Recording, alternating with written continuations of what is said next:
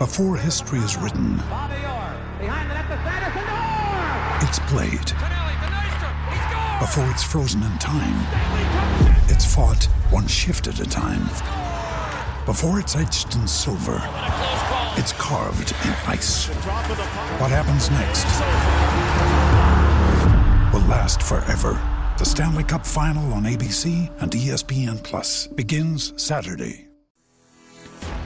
Hello, my name is Richard Blosser, host of the Grit and Bear It podcast here on the Hockey Podcast Network, covering the Hershey Bears, the 11 time Calder Cup champions of the American Hockey League, and the 2018 Stanley Cup champion Washington Capitals.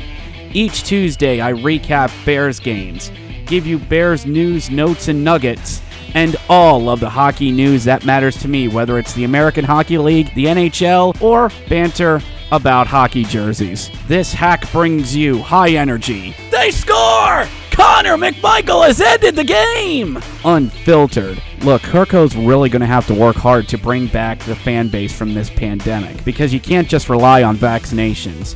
You have a fan base that is old, stubborn, and very reluctant to change. Not to mention, you got to work on bringing back families and then whatever fan base you can try and get back from other parts of the state. You just can't rely on people coming out from 81 and 78. You got to work on a fan base that's very, very hesitant to change and at times unfocused. Look, Ovechkin is basically the guy who comes into the bar, kicks open the door, and says, Who ordered a white Russian, huh? Well, we all know Sidney Crosby is the guy who enters in from the side door, red carpet, VIP, Armani suits, and alligator shoes. That's just the type of guys they are. So join me every Tuesday here on the Hockey Podcast Network for the Grit and Bear It podcast. Follow me on Twitter at Grit and Bear It P1. That's Grit G R I T and B E A R It P1 on Twitter. Available wherever you get all your podcasts. Part of the Hockey Podcast Network.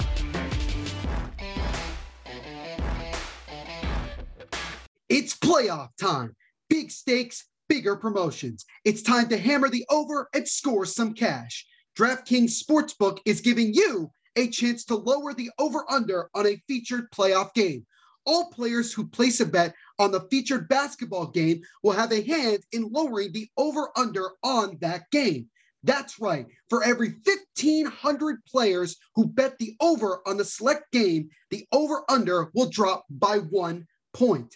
Every better who hammers the over in the featured game helps to lower the game's over under. The best part is that even as the line lowers, the odds remain at even money. That's right. You can double your money by hammering the over. DraftKings is safe, secure, and reliable, so you can deposit and withdraw your funds at your convenience. Download the top rated DraftKings Sportsbook app now and use promo code THPN when you sign up to hammer the over. For every 1,500 people that bet the over in the featured game, the line will decrease by one point. Yes, this is your chance to improve the odds of the over hitting. So tell your friends and family this is a team effort. Hammer the over and improve your odds of doubling your money. That's promo code THPN for a limited time only at DraftKings Sportsbook. Must be 21 or older, New Jersey, Indiana, or Pennsylvania only. Restriction supply. Maximum $25 wager, one per customer. Offer ends May 23rd, 2021. See DraftKings.com slash sportsbook for details. Gambling problem? Call 1-800-GAMBLER or in Indiana, 1-800-9 with IT. Welcome to New York. Oh.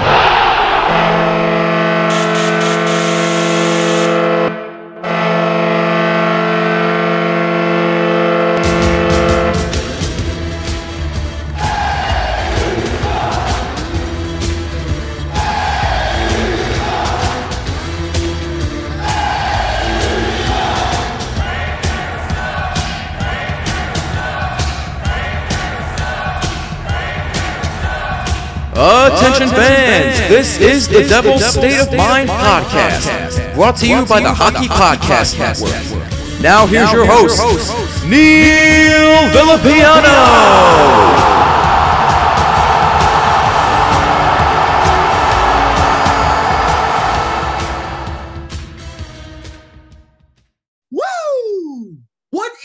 Happening, Devils fans? It is your host, the lovely Neil Villapiano, and welcome to another edition of the Devils State of Mind podcast, right here exclusively on the Hockey Podcast Network, the best place by far to get the most up to date news, topics, discussions, and much more about your New Jersey Devils.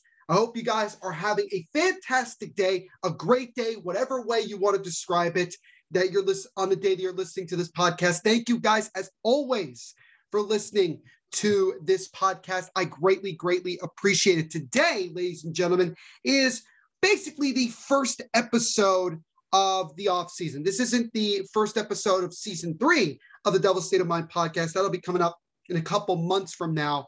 Uh, but this is the first off season edition of the Devil's State of Mind podcast. I'm recording this on May 16th of 2021. You guys, at the earliest, will be listening to this episode the next day, May 17th, 2021. And it's been little less than a week since the Devils played their last game in which they lost four to two to the Philadelphia Flyers.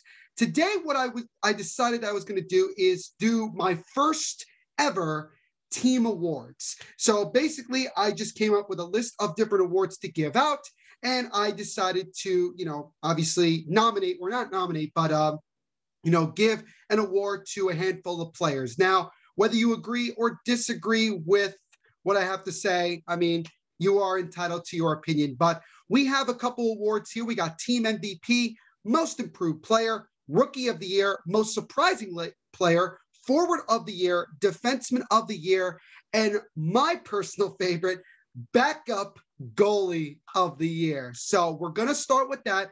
And then the second half of this episode, since obviously these Stanley Cup playoffs are, you know, two days into it now, I decided that I was going to give my Stanley Cup playoff predictions. And throughout the playoffs as well, I will mention here and there if a former Devil uh, does something worth noting. Um, and there certainly is something to mention in this episode that we will. And, you know, it's going to be throughout the playoffs. And we'll discuss here and there how the playoffs are going. If there's anything really interesting to discuss. But since you guys are here to listen about the New Jersey Devils, that's basically what we're going to be talking about. And it's going to be, look, it's going to be an interesting off season. We're just into it. And the month that's really going to be intriguing is that month of July when we have the draft and free agency and expansion draft as well. And it's going to be really intriguing. Um, we're a couple weeks away from the tentative date of the draft lottery, which is June 2nd. And I'll give you guys um, a little bit of notice, by the way, also with the draft lottery uh, that involves the Devils. And we'll talk about that in a little bit. But as you can see, we have a bunch to get to here today. So let's not waste any more time. And as I always say, let's drop the puck. So, like I said before, we're going to start with the Devil State of Mind podcast, first edition of the team awards. So, I just came up with, you know, some typical ones, but also I just decided to get a little creative and give out my own personal awards. And we'll go from there. And the awards will change and vary throughout season to season. Um, this year, uh, you know, I had to get a little bit creative with some of the things, and you know, I'll explain it why in a little bit greater detail once we get into it. But before I do that, I did want to mention one thing about the Devils and what it involves the draft lottery. The Vancouver Canucks last night on May 15th uh, won their game, I believe. I think they played Edmonton. I'm not really sure off the top of my head, but they did win. And because they earned a point, the Devils are now officially going to be getting the fourth highest odds of obtaining the number one overall pick in the draft. So if the Devils were to somehow get the first overall pick again, um, I think that would solidify us as the Edmonton Oilers of the East. Um, but obviously, it would be the third overall pick we've had in the last five years, which is pretty remarkable. But I mentioned to you guys before, I mean, I really don't care where we finish. I believe the lowest that we can fall is either sixth or seventh. So, look, we're guaranteed a top 10 pick.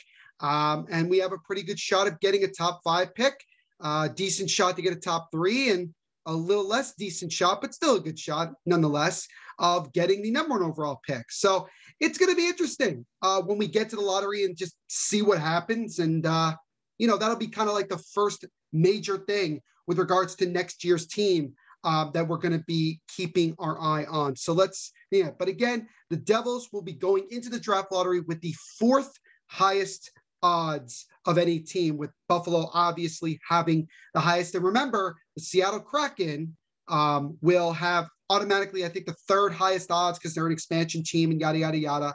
Um, and we'll see where they end up. I mean, if they ended up with the number one overall pick, I feel like that would be the only team that nobody would be like, not necessarily complaining about, but nobody would have a negative opinion about it, it, it other than Buffalo. I mean, Buffalo got the first overall pick, okay, well, they were the worst team, and that's what happened. Not like Detroit last year, where they were arguably the worst team, not even arguably, they were hands down the worst team in the NHL, and they dropped as far as they could drop, which they went from the best odds or number one to number four. And it ended up being a bubble team in the New York Rangers, unfortunately. Um, I don't honestly think it's going to happen this year where the Buffalo Sabres are going to get screwed. I think that they definitely will get the number one overall pick. Um, but if they don't, well, then that's just typical of the Buffalo Sabres luck. And it's also typical of how dumb this draft lottery is and how sometimes it can be rigged. And another thing I just want to say really quick is that if we do end up talking about the Devils, if we do end up getting the number one overall pick, it, it's rigged. I mean, I'm just going to call it like it is. I mean, it's like we get the third, we get the first overall pick for the third time in five years. Is it not obvious that the NHL is trying to help us out? which is kind of crazy when you think about it, because a lot of us Devils fans, we've always been about, you know, that the NHL is against us. I mean, I have a personal vendetta with the NHL, but then again, so does every team in the NHL at one point or another. So it's not like we're the only ones. But you know, if we end up with the number one overall pick, it's it, it's just it shows you how ridiculous the draft lottery is, and that it's it's unfair to the team. And, and, and I get it. You know, you don't want teams to basically tank. But it's not like the Sabres were trying to be bad. They just had a lot of things go wrong. You know, they got off to a slow start. Both Taylor Hall and Jack Eichel were just really off to a bad start. Jack Eichel ended up getting hurt and didn't play the rest of the year. Um, you know, they went through that 18 game losing streak where they really just could, they had so many chances to win and they couldn't find a way to do it. They weren't trying to lose. The expectation this year was that they were not supposed to finish as bad as they were. Yeah, they were supposed to finish with us towards the bottom of the East Division, but not in a situation where they're arguably the worst team in the NHL, or not even arguably, they were clearly the worst team in the NHL by by a pretty substantial margin, in my opinion. But you know, look, it is what it is, and we'll see what happens, and we'll talk about it obviously when that day comes, which will be in a couple weeks. Like I said, the tentative date for the draft lottery at the moment is June 2nd, 2021. So we have a little less than a half a month until that point. So it'll be intriguing to see uh, when we get to that, whatever date that is, what happens in that draft lottery. But again, also, if the Seattle Kraken got the number one overall pick, good for them.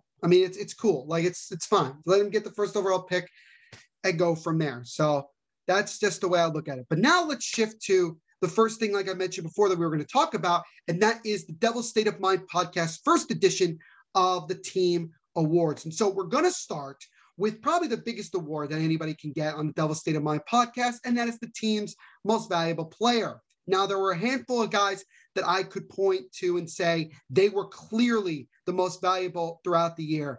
To me, and you know, I'm sure a lot of people would probably agree from what they saw this year to me, it's without a doubt, it's Jack Hughes. Um, you know, he had 11 goals, 20 assists for 31 points, one of only four Devils to eclipse 30 or more points this season. And look, he went through some periods throughout the year where he was really struggling to not only score, he was struggling to get points because he would make some beautiful passes to his teammates and they just struggled to finish. And I think that that's something that Tom Fitzgerald has to look at during this offseason and try to improve for Jack Hughes, whether that's free agency, whether that's a trade, whether that's somebody in our system. We have to get support for guys like Hughes and Nico got, you know, because Nico is a little bit more on the passive side. He's much more of a guy that maybe shoots second and, and dishes off more. Jack Hughes is more of a scorer, in my opinion, but he can dish out some great passes. Um, it, it's it's wonderful to see it, and I, just want to see this team be able to get some support for these guys, and, and hopefully they do. Um, when I heard Tom Fitzgerald talk at his press conference uh, a couple days ago, his end of the year press conference, he seemed pretty confident that they were going to be pretty active in the market. I mean, they have to, as I mentioned numerous times already, they do have to spend at least $17 million or $18 million to get um, to the cap floor. So they do have to spend some money.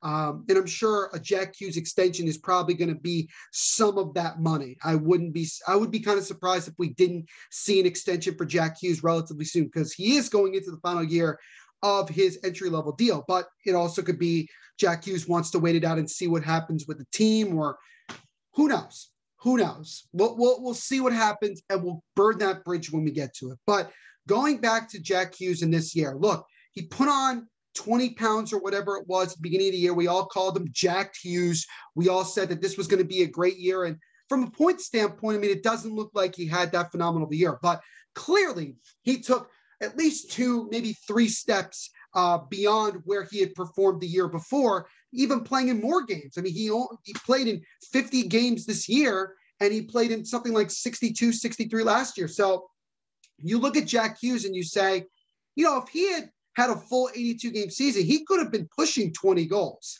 I mean, that's, and that would have been a really good thing to see him do. And you saw as the year progressed, his talent just showed at times he was just the most talented player on the ice. The, the, moves that he would make, and some of the assists he actually got were great. Um, the best goal I saw from Jack Hughes was the one against the Penguins, where he took a shot from a far angle that hit the side of the mask of Tristan Jarry, I believe it was, and it went into the net. He went top shelf. It was the best goal I'd seen all season long. And throughout the year, Jack Hughes proved that not only was he the most valuable player this year, but I think honestly, and no disrespect to Nico Hischier, I think Jack Hughes is the most valuable player on this team right now. I think when you look at how young we are and look at the talent that we do have, I think Jack Hughes is the most talented player on this team. And I think he's the most valuable right now. And I think we really have to get him the support that he needs so that he can continue to develop and, and flourish. And the rest of the team can start to really get going here on this rebuild because we want to see this team take bigger steps next year. We want to see this team compete and have meaningful games in late March, April timeframe in an 82 game season, trying to maybe possibly squeak in as a playoff team. But let's not get ahead of ourselves. All we can do as fans is just sit back and watch and see what happens. But for me, without a doubt, Jack Hughes, most valuable player on the Devils this year. Then the next award I have is the most improved player. And again, there were a handful of different guys I was thinking about. There's a handful of guys, even some rookies that you could honestly say were part of the most improved player category. But for me, and I think a lot of people would actually agree with this, the most improved player for the Devils this year was Pavel Zacha. I mean, if you look at how Zacha has performed since he came to the NHL and, playing with the Devils four or five years ago, you know, he's always been considered somewhat of a bust because of where he was drafted and some of the other players that were taken after him, guys like Mikko Rantanen and Mat Barzal to name just two you know it's it's been difficult to see how at times he's just really struggled to score goals and, and be a major factor in games.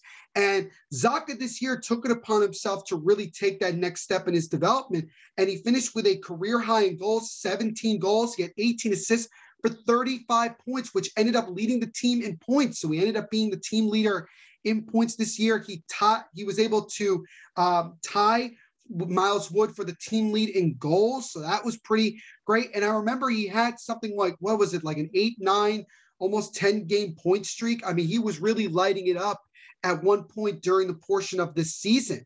And he even finished the year on a high note. And I've mentioned it before, but I remember when Mark Recchi was hired by the Devils as an assistant coach, when he was talking about certain players that they really need to start getting going development wise, Pavel Zacha was the only one he mentioned by by name because I think that the organization looks at Pavel Zacha and says, this is a guy that we really want to see, you know, become the best player he can possibly be, regardless of what the expectations are.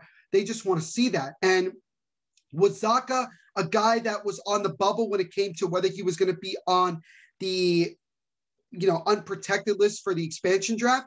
I think he was, in my opinion. I think that had he not had a season like this, if he had another disappointing year, I think the Devils would have probably left him off. But I think because of how he performed this year, he made it pretty tough for the Devils to, you know, not to, to keep him off that uh, protected, uh, unprotected list. So I think he has a pretty good shot of being on that protected list, but, you know, crazier things have happened. So we'll see what happens. But clearly, Pavel Zacha had a career year. It was phenomenal. And if you look at it from an 82 game perspective, Zacha would have finished certainly with 20 goals. I think he would have finished with 25, 26 goals. I really do. I think that he was on pace to do that. I think there's a couple guys that were on pace to get to 20, 25, and maybe if they really got on a hot streak, maybe even pushing 30. Uh, considering when you do it from a 52 game perspective and then you add on 30 more games, you know, I think it's pretty obvious that there, the stats would have looked a lot better. But still, 17 goals, career high for him, because I think his original high was 13. So he clearly he blew past his career high. And again, he, he got better on the faceoff circle. He became uh, an invaluable part to the power play. I mean, I know the power play wasn't great, but I mean, he did get a, a good amount of his points on the power play. So that's there's something to be said for that. But again, I think that Pavel Zacha was the most improved player in my eyes. I'm very happy to see him get going here. And I hope he can build off of a year like this and only get better from here. Because if he gets better, then just like I said before with Jack Hughes, the rest of the team will follow suit and our development of this entire team will just grow the way we need it to. So the next award that we have here is Rookie of the Year. And it's just funny because look, I mean, we had what 10, 11 guys with that, that were rookies on this team, and we had them generate well over 100 points. I think we finished with 114, which is well the best, the, the most points by for a team um, with rookies that any team has had this year. I mean, it, and it's not a surprise. Like I said, you know, at one point, I mean, that's basically half of our team was just guys who had who were playing in the NHL for the first time. But there were a lot of guys as well to go through. But I don't think this should be much of a surprise.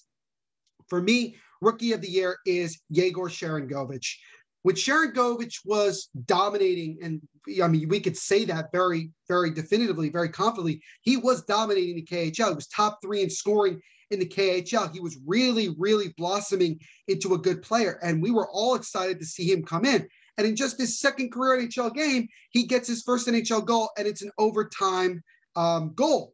His, and, and that was as dramatic of a way to get your first NHL goal as you could possibly can.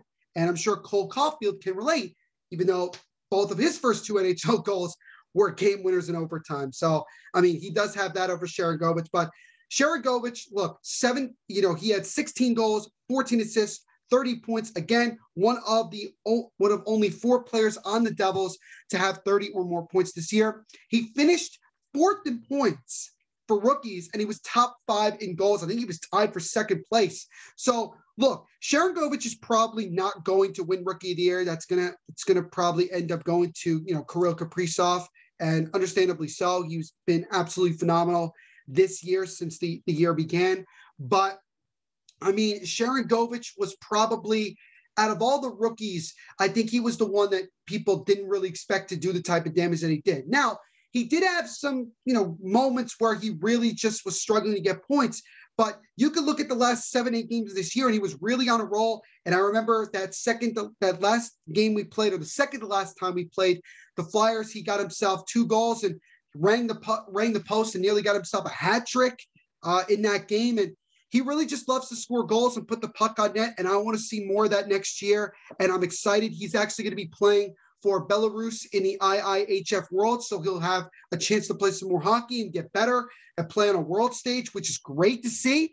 And you know, if Belarus makes the the um, the Olympics next year uh, for 2022, and the NHL does allow players to play, hopefully we'll get to see at least Sharangovich go over and play in the Olympics. I mean, he probably won't be the only one, but you know, you get the point. But Sharangovich was phenomenal. Sharangovich, as we all basically started to call him, or Yay Yay score Sharangovich, as some people try. It's a little harder to say off the tongue, but still, it's it's still a great nickname. And yeah, he was he was really good this year, and he's going to finish as our top rookie points wise and everything. Um, and it didn't matter who he was playing with; he seemed to do really well. And the thing that I loved the most about Sharangovich was that there were so many times where he was just skating down to the offensive side by himself. The team was making a change. And instead of just dumping it, like I've seen a lot of Devils players do over the last handful of years, he would just shoot the puck on net, knowing that most likely it was going to get saved. And maybe it wasn't even the greatest shot. But it's little things like that that it's like, okay, this guy clearly has a nose for the goal. He has the mindset to shoot. And that's what the Devils need to do. Let him continue to play that way because that's his strong suit. That's what makes him as good as he is. And if this guy gets a full year under his belt, like he's going to get, and if you really combine all the games he's played in the KHL, NHL, and then also playing in the Worlds, he will have played a full year of professional hockey, so to speak. And if he can build off of that going next year, it's going to be phenomenal. I mean, I think he's secured himself as a top six winger, and it'll be interesting next season where the Devils see him. Do they see him as their top line left winger? Do they see him as a second line guy? It'll, it's really going to be intriguing. The combination and the chemistry between him, Jack Hughes, and Janne Kuokkanen uh, was really great the last eight to 10 games. They really seemed to feed off each other. They got things going in a lot of these games. But yeah, Sharangovich, without a doubt, to me, was the best rookie of the many rookies that we have. And as a result, he wins the first ever Rookie of the Year trophy from the Devil State of Mind. Now, this is where I kind of started to get a little bit creative with some of these uh, different awards. Uh, the next one that we have here is the most surprising player. So it's relatively similar to most improved player because a lot of the time it's usually somebody that you don't expect to do a whole lot, but improve so much that he's a surprise. But I decided to make this two awards. And so we have most improved player, and then we have most surprising player. And for me, it's Miles Wood, finishing with, again, tying with Pavel Zacha for the team leading goals with 17. He had just eight assists and finished with 25 points. I've said this several times and I'll say it again.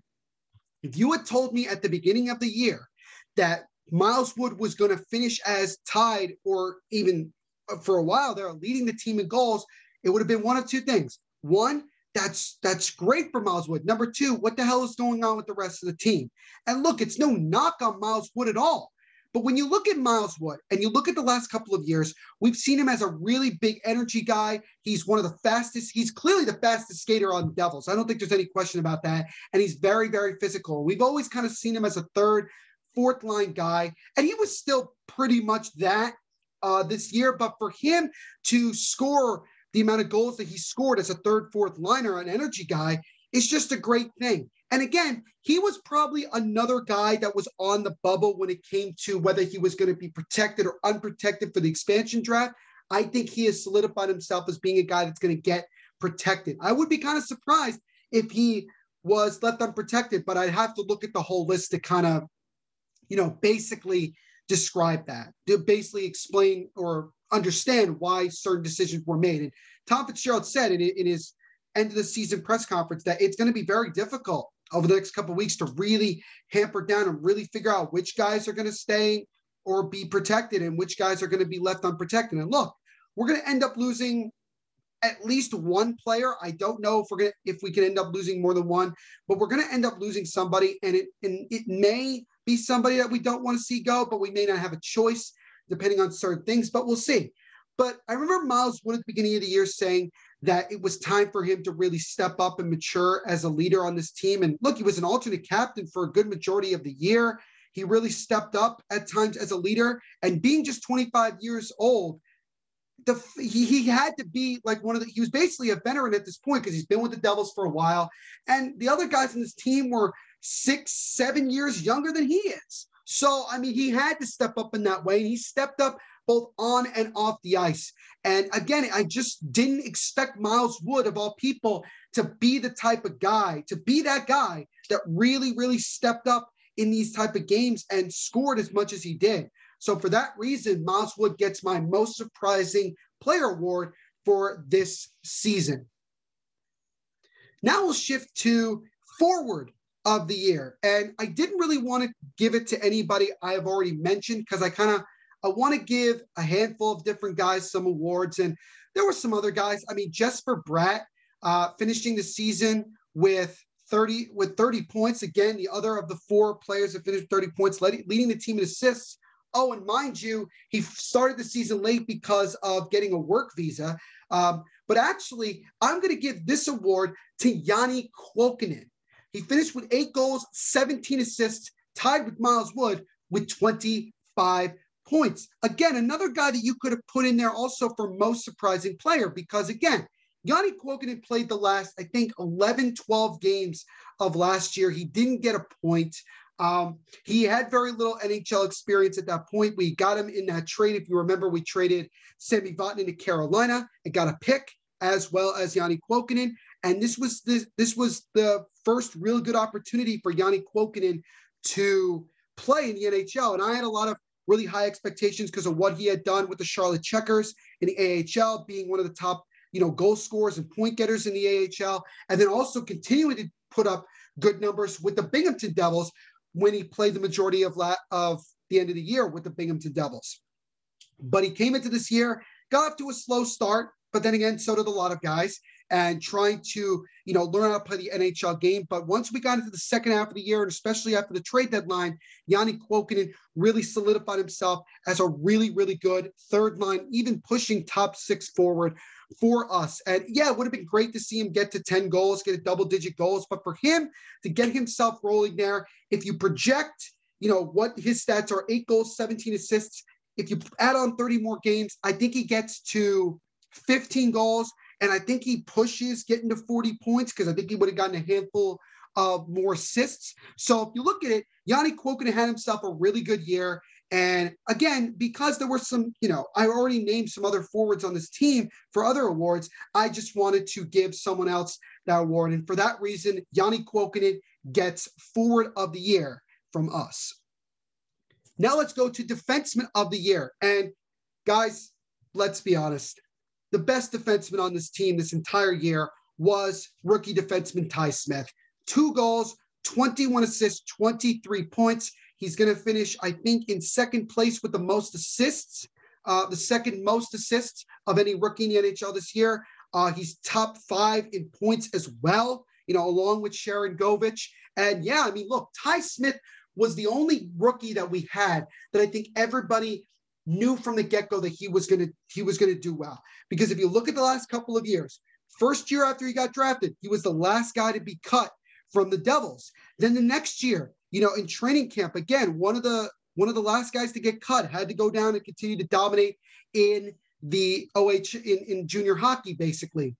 And then he comes to the devils this year and finally we get to see him play and he scores in his first nhl game. It was a weird one but hell will take it. Um, I think both of his goals actually this year were against the Bruins. So he really liked playing against the Bruins, but he had so many, you know, games this year where he was tremendous, uh, both offensively and defensively. And look, he's young. He's going to make mistakes like all rookies do, and he's going to learn from that. And now that he's played, I guess you could say somewhat of a full NHL season again, 52 games. It's not really an NHL or 56 games, excuse me, is not a legit NHL season. It, it's still a good amount of production. And it's great for Ty Smith to see him do well. And look, he's our number one defenseman of the future. He's a guy that if we have the hope that one day we could have a Norris Trophy winning defenseman, it would probably end up being Ty Smith. Uh, we can only hope. Um, but he was really great this year. Um, he he played in almost every single game. He missed the last couple of games due to an injury, and unfortunately, that prevents him from playing for Team Canada in the IIHF Worlds. Uh, Kevin Bahl as well will not be playing anymore because he got hurt with the Binghamton Devils earlier this week. So that's unfortunate. And speaking really quick of the Binghamton Devils, they actually just won their final game of the year in a shootout against, I think, the Wilkes-Barre Penguins. So the Binghamton Devils win their final game as the Binghamton Devils. And like we mentioned before, they will be going to Utica next year and become the Utica Comets, um, or just become the new Utica Comets so to speak. But going back to Ty Smith, yeah, he was he was really great this year. I think this was a really good first year for him. And all of us are going to be super excited to see how much better he can get next year and the type of leadership role, again, just being a second year player that he's going to take on. And again, he's one of those guys that, you know, Tom Fitzgerald said we got to build a team around. And, you know, when it comes to the defense, because we really need to work on the defense, he's the first, you know, he's the first building block. And we'll see what else the Devils can do to improve that moving forward. But Ty Smith is going to be the defenseman of the year uh, for the Devils State of Mind Awards. And now we go to our final award, and this is my personal favorite the backup goalie of the year. Now, I could have gone with goalie of the year, but it was pretty obvious it's going to be Mackenzie Blackwood.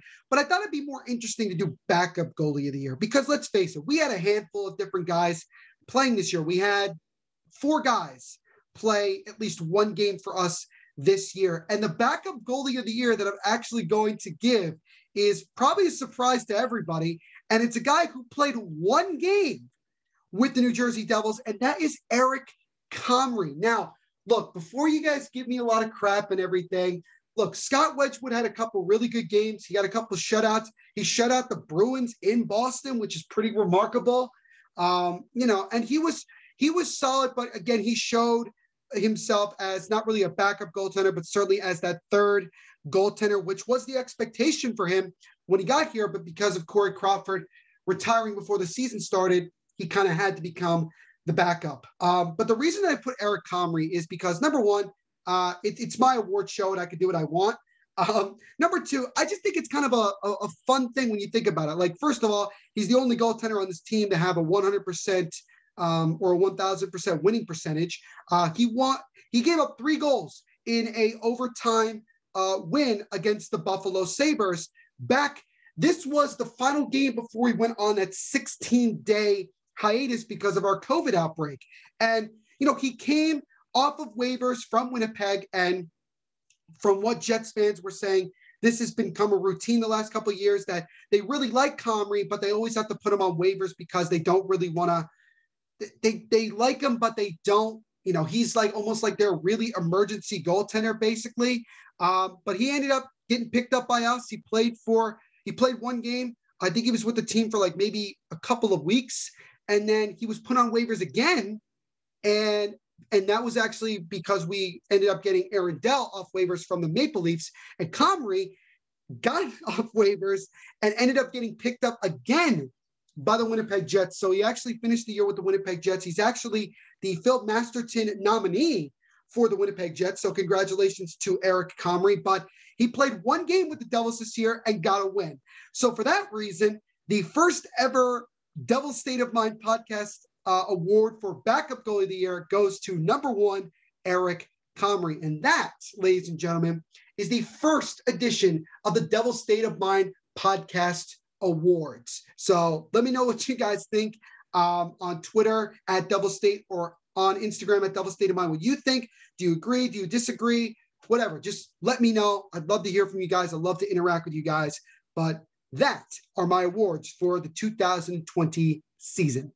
And now let's shift to the second part of the Devil State of Mind podcast episode here today. We are going to be previewing the 2021 Stanley Cup playoffs. So, again, for the third straight year, the Devils are not in the playoffs. So, once again, I don't really, it's not that I don't care. It's just that it's harder to watch when your team's not in it. But I mean, look, we're going to have exciting playoffs regardless of who's in it. There, there's no question. And look, I know that I'm recording this also after a couple games have already happened, but it doesn't matter what happened in these games because it's not going to change my prediction because I'm just going to stick by my prediction. And if I'm wrong, I'm wrong, and that's that's just what it is. And uh, I was on the Bottom Line podcast. Uh, my good friend Jimmy Finizzi is the host of that. Uh, we had the Slapshot Sweethearts, which I'm sure a lot of you guys have heard. Uh, we had them on and we gave our previews there. And I'm going to give you my previews now. Now, I know some podcasts have done like just the first round, and I know how hard it is to make predictions for the full playoffs, but I'm going to do it anyway because I think it's going to be fun. Um, and we'll talk about, I mean, I'm not really going to make any more predictions. I mean, I guess I'll make predictions for every round anyway. Um, as we get as we move along in the playoffs, we'll, we'll do that. We'll just mention it. Um, but I'm going to make my full predictions now, and I'm going to explain why. So let's jump into it. And let's start with Toronto versus Montreal. And this is, I mean, I said this before, and I'll say to you guys now that to me, this is the most interesting series because you have two original six franchises. You know, you have Quebec, French, you know, Canada versus, you know, English Canada. You have two great rivalry. You have a great rivalry, two great rivals, and they've been battling out all year anyway because, you know, they played only against Canadian teams all year. And look, the Maple Leafs, like they've had the last couple years, have some of the biggest pressure of any team going into the postseason. Um, and it's going to be interesting to see how they handle that. I mean, last year they lost in the playing round to the Columbus Blue Jackets at home, you know, in their own stadium. And that must have been very difficult, must have been a tough pill to swallow. But I think this is going to be a really good series. Montreal has proven to be a very, very gritty team to play against. They proved a lot last year in the playoffs. They proved this year that it's not a fluke. They're a team on the rise. Um, but at the end of the day, I still have Toronto moving on and winning that series. I have them winning in seven, though. It's going to be a back and forth series. Toronto's not going to have a cakewalk here. It's going to be tough. And the Maple Leafs have to exercise every single demon they possibly can in order to really get to the ultimate goal, which is to finally lift the Stanley Cup for the first time in over 50 years. And I think that they're going to win this series, but it's going to end up being in seven. So give me the Maple Leafs to beat the Canadiens in seven games. Now, Edmonton versus Winnipeg you know, Edmonton's obviously rolling, and you know, look, Connor McDavid over 100 points in 50 games. I mean, it's phenomenal. He's one of the greatest hockey players in this generation. I mean, he's phenomenal. Um, he's clearly going to take over for Ovechkin and Crosby as the best player in the NHL. I don't think there's any debate on that. And Leon Draisaitl has, you know, become a phenomenal player in his own right with the things that he does. But I mean, I know the Jets really had a struggle and they really, you know, had stretches where they've really, really stunk out the joint. And look, they traded Patrick Laine um, earlier this year to get Pierre um, Edouard Dubois at one point. Um, and they still kind of were struggling, but I can't trust the Edmonton Oilers in the playoffs. They've proven time and time again that they cannot be trusted. And for that reason, I have the Jets winning this series in six. I think that the Jets are going to find a way to win one of the two games in Edmonton to start. And they're going to get some momentum going from there. And they're going to find a way to win this series. And it's really going to be a, a difficult thing because look, Edmonton has two great players, McDavid and Draisaitl. After that, what do they have? Do they have a really good team? No. So the thing is, is that if those two guys are not rolling, if Draisaitl and McDavid are struggling, the Jets, it's it's easy for them. They're the better team. They have a better team overall than the Edmonton Oilers, in my opinion. And I know everybody wants to pick the Oilers so that we can have Edmonton versus Toronto in the North Division final, but I can't see it happening. I think that the Jets are going to pull up a stunning victory and they're going to find a way to win this series. So give me the Winnipeg Jets to win the that series and move on to the next round against Toronto. And we'll stay in the North Division to kind of wrap it up really quick. Toronto versus Winnipeg. Give me Toronto to win that series. I think that when you look at the matchups, I think, I mean, I think Toronto would have a good matchup regardless of whether they play the Oilers or the Jets. But certainly, if they play the Jets, they have a better shot of doing it. I think that they have a better team overall than the Jets, and I think that if they're if Maple if the Maple Leafs are able to get over the hump of just beating one of their biggest rivals, I think that they can From there. They could gain some momentum. So I have the Maple Leafs winning that series against Winnipeg in six games. It's going to be tough. You know, the Maple Leafs are going to have some lapses. Do not get me wrong, but I think they're going to end up winning that. So I have the Toronto Maple Leafs at the end of the day finishing as the winner of the North Division and moving on to the Final Four. So now let's go to the Central Division. Here is the series that I think, and this is no disrespect to both teams, it's just there isn't as much intrigue in it as maybe you would expect. But you look at it, Carolina versus Nashville. Carolina, one of the bigger surprises of the year, finishing number one seed in the in the Central Division, and they really, I mean, they almost lost it at the end there to Florida, but they really did a, a really good job of finishing strong down the stretch. I'm going to make this really short. Um, Carolina in four. Uh, number one, yes, I have a personal vendetta against the head coach of the Nashville Predators, um, he who shall not be named. Um, and I just don't think Nashville's really honestly that good. I think they just look, they they got on a hot streak at the end of the year to prevent Dallas from overtaking them. So they were pretty lucky to get in at the end of the day. And I think Carolina's just a much better team. And I think they're going to prove it right from the get go. And Rod Brind'Amour's got that team playing so well and has such a great system where they're super disciplined. And I think Nashville's just really going to struggle um, unless Saros has a couple of really phenomenal games, which he's capable of doing. But I just, I don't see it. So for that reason, give me Carolina to sweep the Nashville Predators in four straight. And then we have the Battle of Florida the Florida Panthers versus the Tampa Bay Lightning, the defending Stanley Cup champion, Tampa Bay Lightning. Look, this has been a physical, rough and tough series all year long. And this was brewing. I mean, we've had a couple of good fights. We have a couple of, of big time hits, and it's going to be a really, really back and forth series. And Florida, without a doubt, the biggest surprise of the NHL with the things that they, they've been able to do. I mean, you have some really interesting storylines. I mean, they have Driedger and Spencer Knight and Nightingale. Oh, and they, they have Sergei Bobrovsky, but I mean, he's become a an afterthought, even though they've spent $9 million per year on him, which I mean, I'm sure the Panthers are regretting that now, but maybe Bobrovsky can really turn it on in the playoffs. Um, and, you know, they have two of the most underrated players in the NHL, in my opinion. They have, you know, Jonathan Huberdeau and Alexander Barkov. I mean, those guys are really, really underrated, in my opinion. And they brought in, you know, Sam Bennett in a trade, uh, which was great. They brought in Brandon Montour in a trade, another trade. They brought in former Devil Nikita Gusev um, on a veterans minimum contract for the rest of the year after the Devils, um, you know, cut basically cut Nikita Gusev, and he seems to have found his form a little bit again, which is obviously frustrating for Devils fans, but obviously good for Florida. And you got, you know, you got a really good team all together, and it's really going to be it's going to be really tough for Tampa. But look, I mean, Tampa's the defending Stanley Cup champions. Another former Devil, Blake Coleman, uh, who has been really good this year. Steven Stamkos and Nikita Kucherov are going to be available uh, when the playoffs start. So that's great. You still have Brayden Point, who was off the wall amazing last year and is probably going to be a big thing this year. You have some really good defensemen, Victor Hedman, Mikhail Sergachev, and you got arguably the best goaltender in the NHL right now in Andrei Vasilevskiy.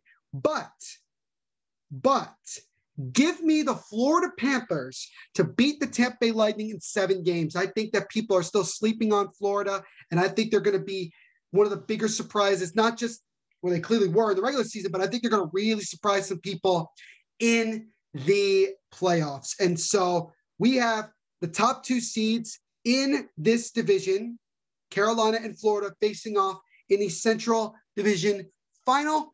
And I have Florida beating Carolina in six games in the in the Central Division final and moving on to the top four. Yeah, I just think that when you look at Florida, they're a little bit more deep uh, with their team.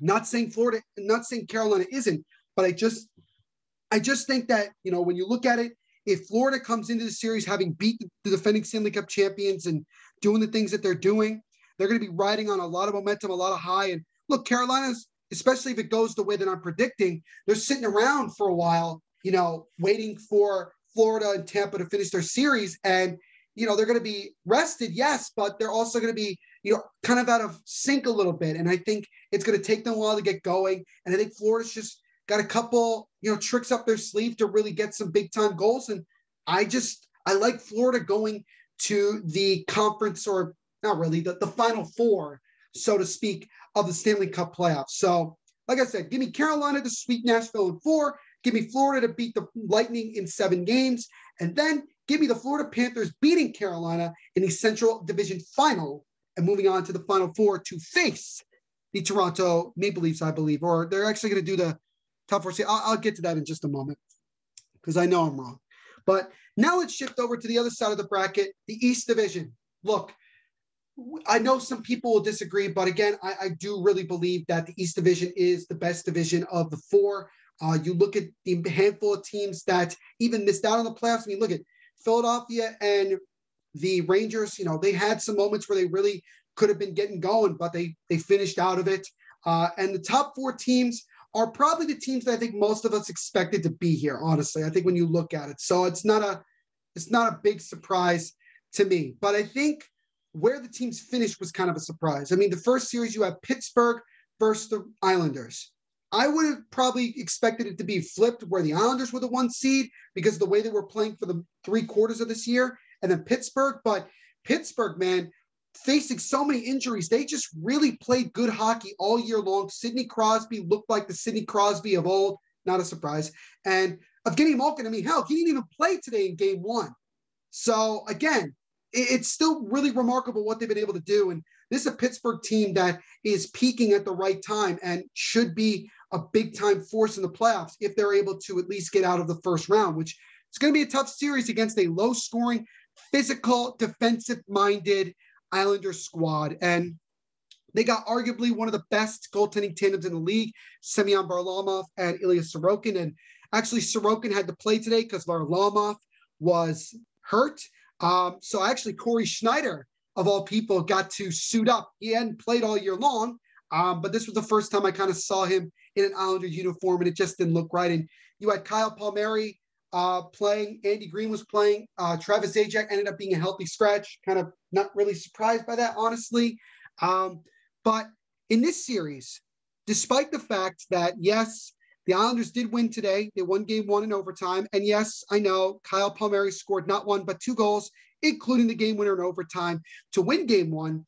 I have the Pittsburgh Penguins winning in five. So, I mean, I guess at this point, I would basically say that was the Islanders' only win. But again, uh, the, the reason I say that is because the, the goal scoring consist, you know, the inconsistency of the goal scoring from the Islanders is what's concerning to me. And I know their system is great for playoff hockey. It really is. It really is. But at some point, you do have to score. And I think losing Anders Lee was a big was a big frustrating thing. And Palmieri struggled throughout the majority of the time so far. He's been with the Islanders, but he had a hell of a game today. And if he gets going like this, I think he's going to really turn around this series and really, really put it in the favor of the Islanders. And I mean, hell, they've already gotten mission complete. They won one of the two games at Pittsburgh, and now they could try to get greedy and if they go back to the island for the next two games, the Coliseum being up 2 0, it might be game over for Pittsburgh, but we'll see how they respond tomorrow, I believe, uh, or Monday uh, for game two. But I do have Pittsburgh winning the series in five games because I think at the end of the day, the Penguins are going to find a way to really get things going like they did in the, in the regular season for the most part. They're going to find a way to, to win. And plus, if they get Malkin back and he's healthy and ready to go, it's just going to make things tougher on the Islanders team. But the Islanders won win this series, wouldn't be surprised either because of how they prepare themselves to play playoff hockey. And the other series in the East, you have the Washington Capitals against the Boston Bruins.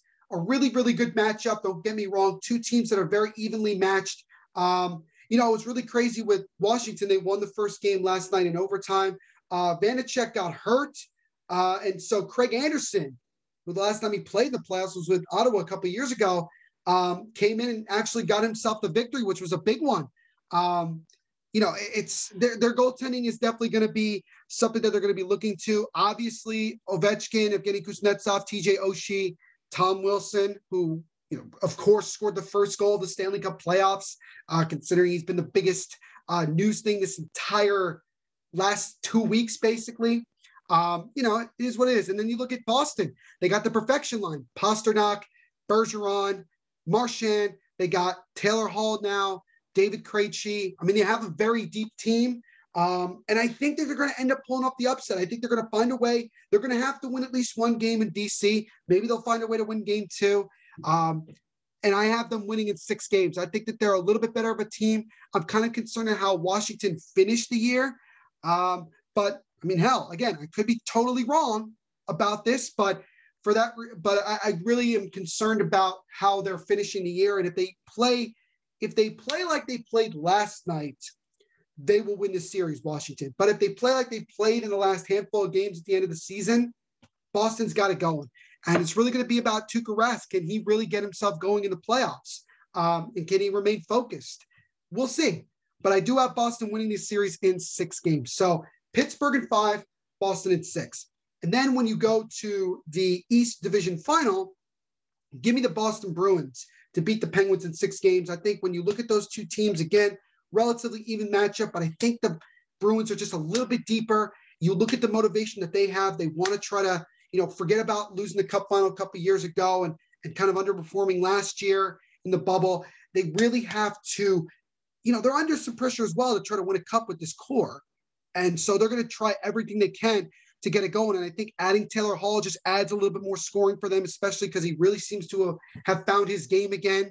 Um, and I just think deep, you know, depth wise, because I think depth is such an important thing in the playoffs. I think it's that. And also, when you look at the goaltending, yeah, Tristan Jarry, I mean, he hasn't been that good this year, and neither has Casey DeSmith. Um, and I think Tuukka, I mean, obviously Tuukka Rask is better. And I think if he remains focused, um, it doesn't let too many distractions bug him, I think he should be fine. Um, so I have Boston doing that. So, like I said, give me the Penguins to beat the Islanders in five, the Bruins to beat Washington in six, and then the Bruins beating Pittsburgh in six to advance to the final four of the Stanley Cup playoffs. And now we'll shift to the final division that we haven't covered yet.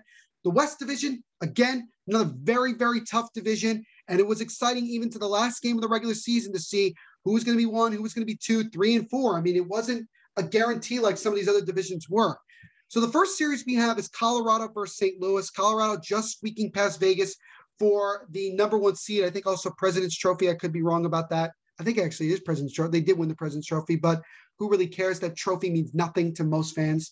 Um, yeah, look, St. Louis, um, Jordan Binnington, if he can perform like he performed two years ago, then St. Louis is going to pull off the upset. And I mean, hell, Ryan O'Reilly, the captain of the Blues, basically guaranteed that the Blues were going to beat the the Avalanche in the playoffs. So we'll see if he can deliver on that kind of a Mark Messier type of thing, but a little bit more difficult than just winning one game.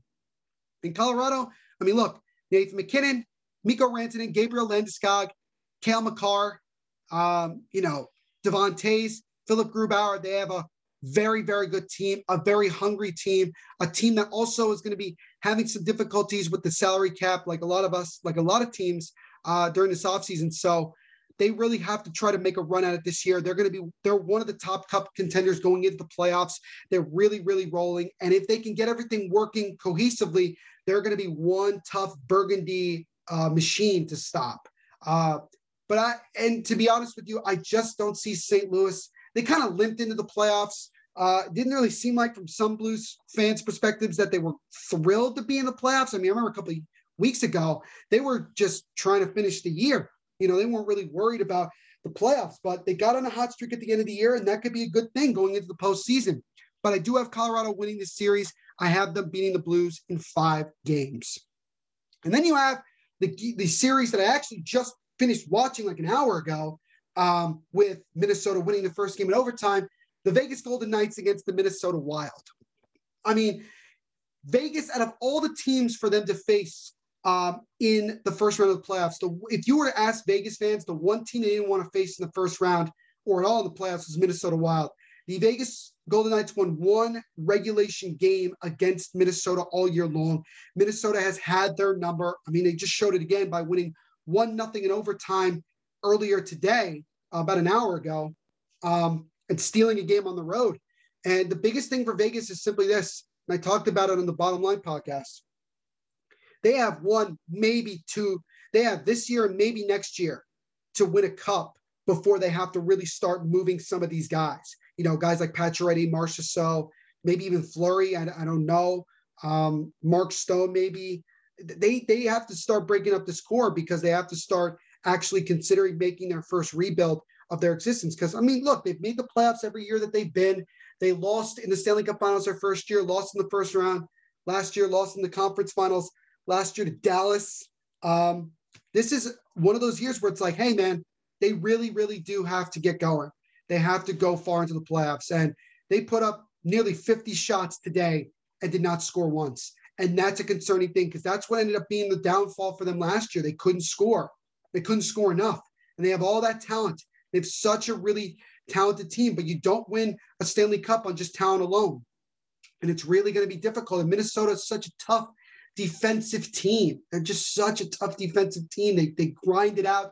They have some really talented scorers. Kirill Kaprizov Kirill the Thrill, as everyone calls him, Kevin Fiala, again one of the one of the many underrated players, and Joel Eriksson Ek, who scored the game winner here tonight against Vegas. The like one of the top five most underrated players in the NHL and one of the best two-way forwards in the game. They don't talk about him enough because he plays for a small market like the Wild. But you look at what Billy Guerin has done with this Wild team in just a short time, making the playoffs last year, you know, adding goal scoring this year and Kirill Kaprizov and doing the things that they're doing. I mean, it's just been phenomenal for them. And they stole a game already. And Vegas is in trouble and they got to find a way to win game two and, and restore a little bit of order. Um, I actually, though, have Vegas winning this series in seven games. It's going to be a grind. It's going to be a grind the entire time. It is not going to be a cakewalk for Vegas because this is the, the team, the one team they didn't want to face because of how successful Minnesota has been all year long. And again, they won the first game in Vegas with that raucous crowd. I mean, it, it was it was a tough pill to swallow. Vegas didn't even score. So it's going to be interesting going into game two. What changes Pete DeBoer ends up doing uh, to get things going for Vegas offensively? But I still believe that Vegas will find a way to win this series, and I have them winning in seven. And, and look, if I, you know, it could very well be Minnesota, and if it is, I mean, I'd be jumping on the Minnesota Wild bandwagon. Uh, Minnesota actually has a former New Jersey Devil, uh, Marcus Johansson, who nearly scored the game winner in overtime. And it would have been such a gut punch to have more than one Devil, former Devil, score a game winner in the playoffs this year. And I'm really getting tired of seeing former Devils have so much success in the playoffs without being on the Devils. It's hopefully, hopefully in the near future, we start seeing the Devils doing that type of stuff to other teams. But we'll see what happens. But again, to recap the West uh, first round. Colorado, I have winning in five against St. Louis, and then I have Vegas beating the Minnesota Wild in seven games. Um, so then you go to the West Division final, the matchup we've all wanted to see Vegas versus Colorado. I have the Vegas Golden Knights winning that series in seven games. I think that Marc Andre Fleury is going to have to steal a game or two on his own. He's done it before. 15 consecutive years he's played the Stanley Cup playoffs, which is phenomenal absolutely phenomenal. And he's a big time, you know, big money goaltender. And he's going to be on top of his game. He was on top of his game today. It, you know, it, the goal that Eriksson scored hit off a skate and went in. It wasn't his fault. He did everything he possibly could. Um, but I think Vegas will eventually get their offense rolling with the talent that they have, especially if they get Max Pacioretty back relatively soon. Um, and if they do have to face uh, Colorado, I think that they will be able to beat them. It's going to be another grinded out series back and forth. It's going to be exciting, maybe the best series of the entire playoffs. But I do have Vegas beating the Colorado Avalanche in seven games to move on to the final four. So now we move on to the final four. We have the Toronto Maple Leafs, the Boston Bruins, the Florida Panthers, and the Vegas Golden Knights. Um, in this situation, I believe it would be Toronto facing, I want to say it's Florida. Yeah, it would be Toronto versus Florida, and then Vegas versus Boston. And so with Toronto and Florida, give me the Maple Leafs to win in seven games. I really think that that's going to be a, another tough series for Toronto. It's going to be, you know, facing a surprising younger, you know, well, young-ish hockey team with an experienced head coach and Joel Quenneville who's won a couple Stanley Cups. It's going to be difficult. And like I said, the Maple Leafs got to do everything they haven't been able to do before, you know, come through in the clutch when it matters most in order to get to where they want to go. And I think that they will be able to prevail this time and they will be able to win it. So give me the Maple Leafs to beat the Florida Panthers in seven games to move on to the Stanley Cup finals.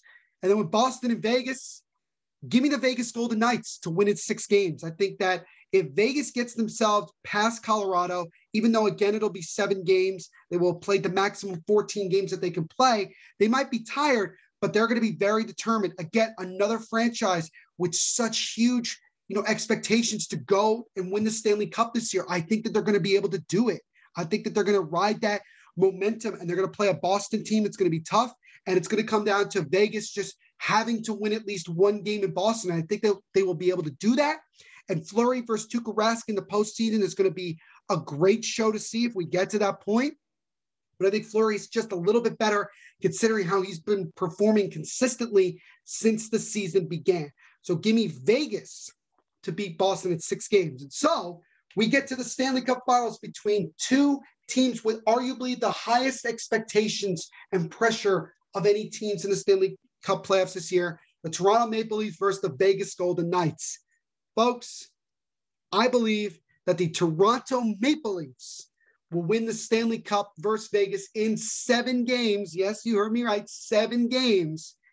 And they will and they will finally win their first Stanley Cup in over half a decade, half a century. And they will end up, I guess, because they did like, you know, how many goals be store, scored in the Stanley Cup finals. It's going to be pretty high scoring, in my opinion, with the two high octane offenses. I have it in total 46 goals.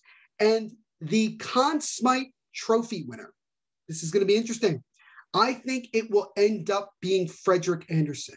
Now, I know it sounds ridiculous because Frederik Andersen's not even healthy to play in the first game of the playoffs, but I think eventually they will go back to him. He will be healthy to go. And you need your goaltender to step up to win a Stanley Cup. And I think he's going to be that guy. I think he's going to be the, the main guy that propels Toronto to win the cup because I think when you look at it, and you look at how teams win Stanley Cups, it's not just about the talent they have offensively, but it's specifically when you get into those low scoring games, your defense, particularly your goaltending, is going to have to be strong. And I think Frederik Andersen, in a year where, you know, look, he's going to be a free agent at the end of the year unless the Maple Leafs keep him. Maple Leafs fans for the last several years have been, you know, calling for him to be let go, to be traded, whatever.